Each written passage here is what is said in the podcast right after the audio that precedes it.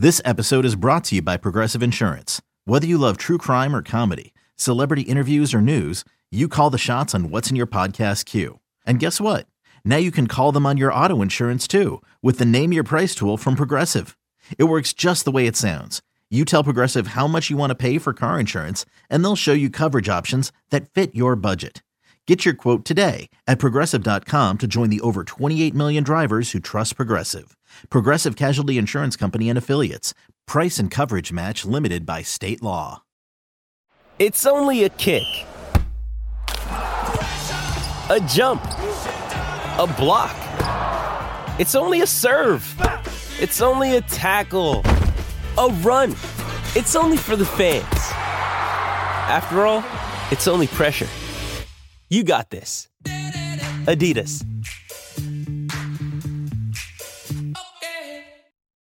Why take one vacation with the family when you could take all of them?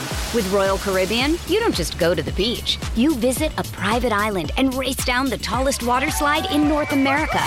You don't just go for a road trip. You ATV and zip line through the jungle. You don't just go somewhere new.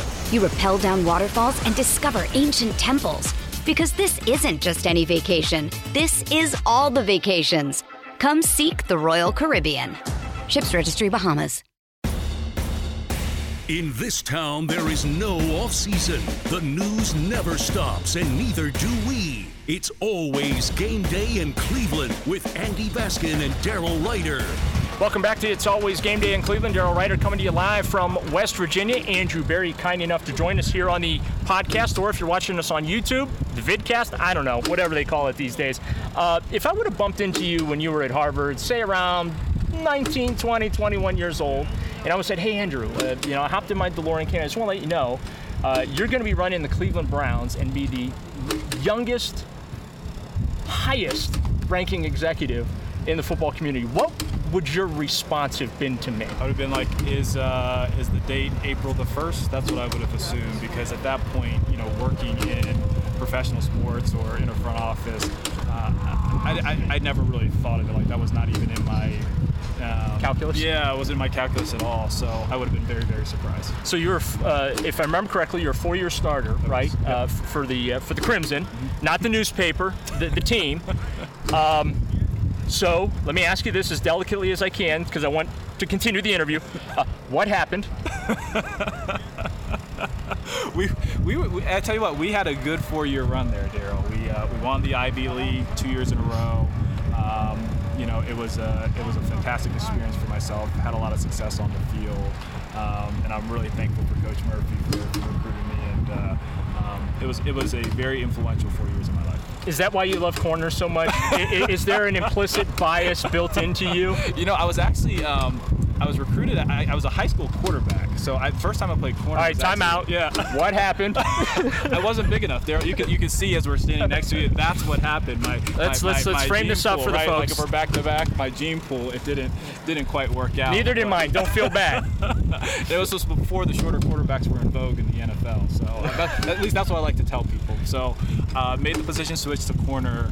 We had actually one of our senior all-conference players. He got hurt for the majority of the season, so the job was open. I was fortunate to win the job as a freshman, and then I had a 3-year stint where I was a first-team all-conference player and an All-American, and I love playing the position. So, yeah. All right. So, can you name the last player from Harvard drafted? And I'm gonna be upfront here. Yeah. I looked this up. I gotta imagine it's Juszczyk, right? There was one player right after him. That's who I thought it was, yeah, as well. As I look at my notes here, Cole Toner in the fifth round, number 170 overall to Arizona. I'm embarrassed to say that I didn't know that one, because I actually went to Harvard that year to scout Cole, because I was up in the area. I totally forgot. That's right, he got drafted. He was a good athletic tackle in the Ivy League, and then he moved inside at guard in the NFL. So what inspired you to, I guess, give up corporate America and go into scouting with the Indianapolis Colts? Because you started, you were grabbing coffee for folks type thing, right? Yeah, I was grabbing coffee, making medical runs, holding chains at practice, getting Bill Polian the gas station hot dogs for his lunch. Like, I remember, yeah, I know, I was like, oh, all those things. But by the way, JW says hot dogs are not a sandwich, so just we covered that on the previous podcast. Hey, we can't all be right all the time, right? So, I mean, hey, hot dogs are pretty clearly sandwiches. I am not getting between you and JW on that. I will not be responsible for any internal discord as a result of the hottest contested argument in pop culture history. Is a hot dog a sandwich or not? But so you're in scouting with the Colts. You're doing all the menial tasks and that, and obviously it takes a go-getting type of a personality to do that. And then you quickly start moving up the ranks. Yeah. I was very fortunate to have a number of bosses that, one, gave me opportunity, and then, two, didn't hold my age against me. I was very fortunate to come to the NFL under Bill Polian, who, in my estimation, is the greatest GM of all time. So I worked under him for 3 years. Went to the Super Bowl my first year in the league. I got into college scouting, advanced scouting, when we had Peyton and Reggie Wayne and Pierre Garcon, Dallas Clark, Dwight Freeney, Robert Mathis. So it was a great training ground for football. And then when Ryan Grigson was hired, that was probably my next major step in the career, where Ryan came in. I didn't he didn't know me from Adam. His background was different than Bill's, and it actually allowed me to broaden my area of expertise. So with Ryan, I ended up overseeing pro personnel and then being the number 2 person in contract management. So it expanded my area of expertise within the salary cap, and player costs. And then later in my career there, that's when you really started seeing some acceleration of the data boom in the NFL. Indianapolis was a very traditional shop, and I got to start building a formative kind of research group within that space. And then I transitioned to Cleveland first, and under Sashi and Paul, and along with Hugh, which obviously it was a tough 2 years, on the field, but it was an incredible learning experience because Sashi's background was unique, Paul's background was unique. The way we were trying to accomplish sustainable winning was certainly different than the sport had seen. But I learned a lot. Probably the biggest things I learned were really more in terms of management of scale, because at that point I managed pro scouting, college scouting, scouting research arms, and even though I wasn't necessarily decision making, it was a great training ground for overseeing different groups across the football. Why take one vacation with the family when you could take all of them?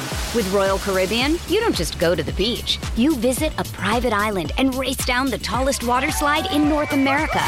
You don't just go for a road trip. You ATV and zip line through the jungle. You don't just go somewhere new. You rappel down waterfalls and discover ancient temples. Because this isn't just any vacation. This is all the vacations. Come seek the Royal Caribbean. Ships Registry, Bahamas. Yeah, I confess, as someone who covered a lot of Major League Baseball, when the Browns hired Paul DePodesta, I wondered how hiring a baseball guy to help run an NFL franchise was going to work. And I talked to a lot of people around the game, and they said one of Paul's greatest strengths was organizational building.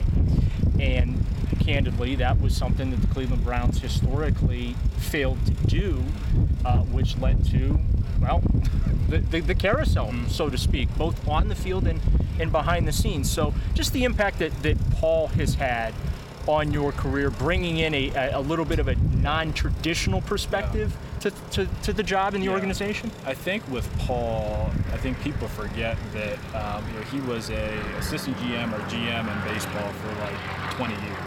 He was he's obviously known for the influence of using data and analytics in on-field decision-making capacities, but management is management at the highest level of sports. And yes, the sport may change, but he has such a wealth of knowledge of being at a senior executive level, across a number of different organizations, that he's been a fantastic mentor to me, both in terms of how I think about whether it's decision-making, hiring, managing, leadership, you name it, because even though GMs are in different sports, deal with the same problems. Just right. The mechanics may be a little bit different, and to have someone who has walked those paths before has been incredibly valuable. I would say probably the most unusual portion of your journey, at least from my perspective, is you leave the Browns for 1 year, and honestly, not even a year. You go to Philadelphia, and then you come back. for you, just how I get, maybe bizarre is the wrong word, but it almost feels like that's the most appropriate word because you leave here, you go there, and the next thing you know, but at this time when you come back, it's your show to run. It's we always joke it's like my internship year, but it's when I left Cleveland, I would have never envisioned. I would have never envisioned return, because you usually don't return to the organizations that you leave, and certainly within that time frame. And I was very, very happy in Philadelphia, working with Howie Roseman, who I've mentioned before is one of my biggest mentors in the sport, and worked with him in Philadelphia. But when the opportunity in Cleveland came up, it was unique because it was like, okay, you have the opportunity to return to an organization where you developed a lot of these really deep, meaningful relationships, not just in a professional sense, but in a personal sense. Because if you do go back to an organization, usually it's way down the line, right? People that you work with the first time are gone, and that wasn't the case here. And I also had still even when I was in Philadelphia, I was invested in the Eagles. But I would also still always check the Brown scores, because I think that period 2016 through 2018 where you have a major role in terms of bringing on a number of the young players, you still do have a little bit of attachment to see how their careers will turn out. So it was a unique fit for me. I was familiar with the people in the organization. I really liked the infrastructure, was familiar with the roster, and really felt like a home. Andrew Berry joining us on It's Always Game Day in Cleveland. 2 segments down, 1 more to go. Hang tight. More with the Browns EVP GM after this.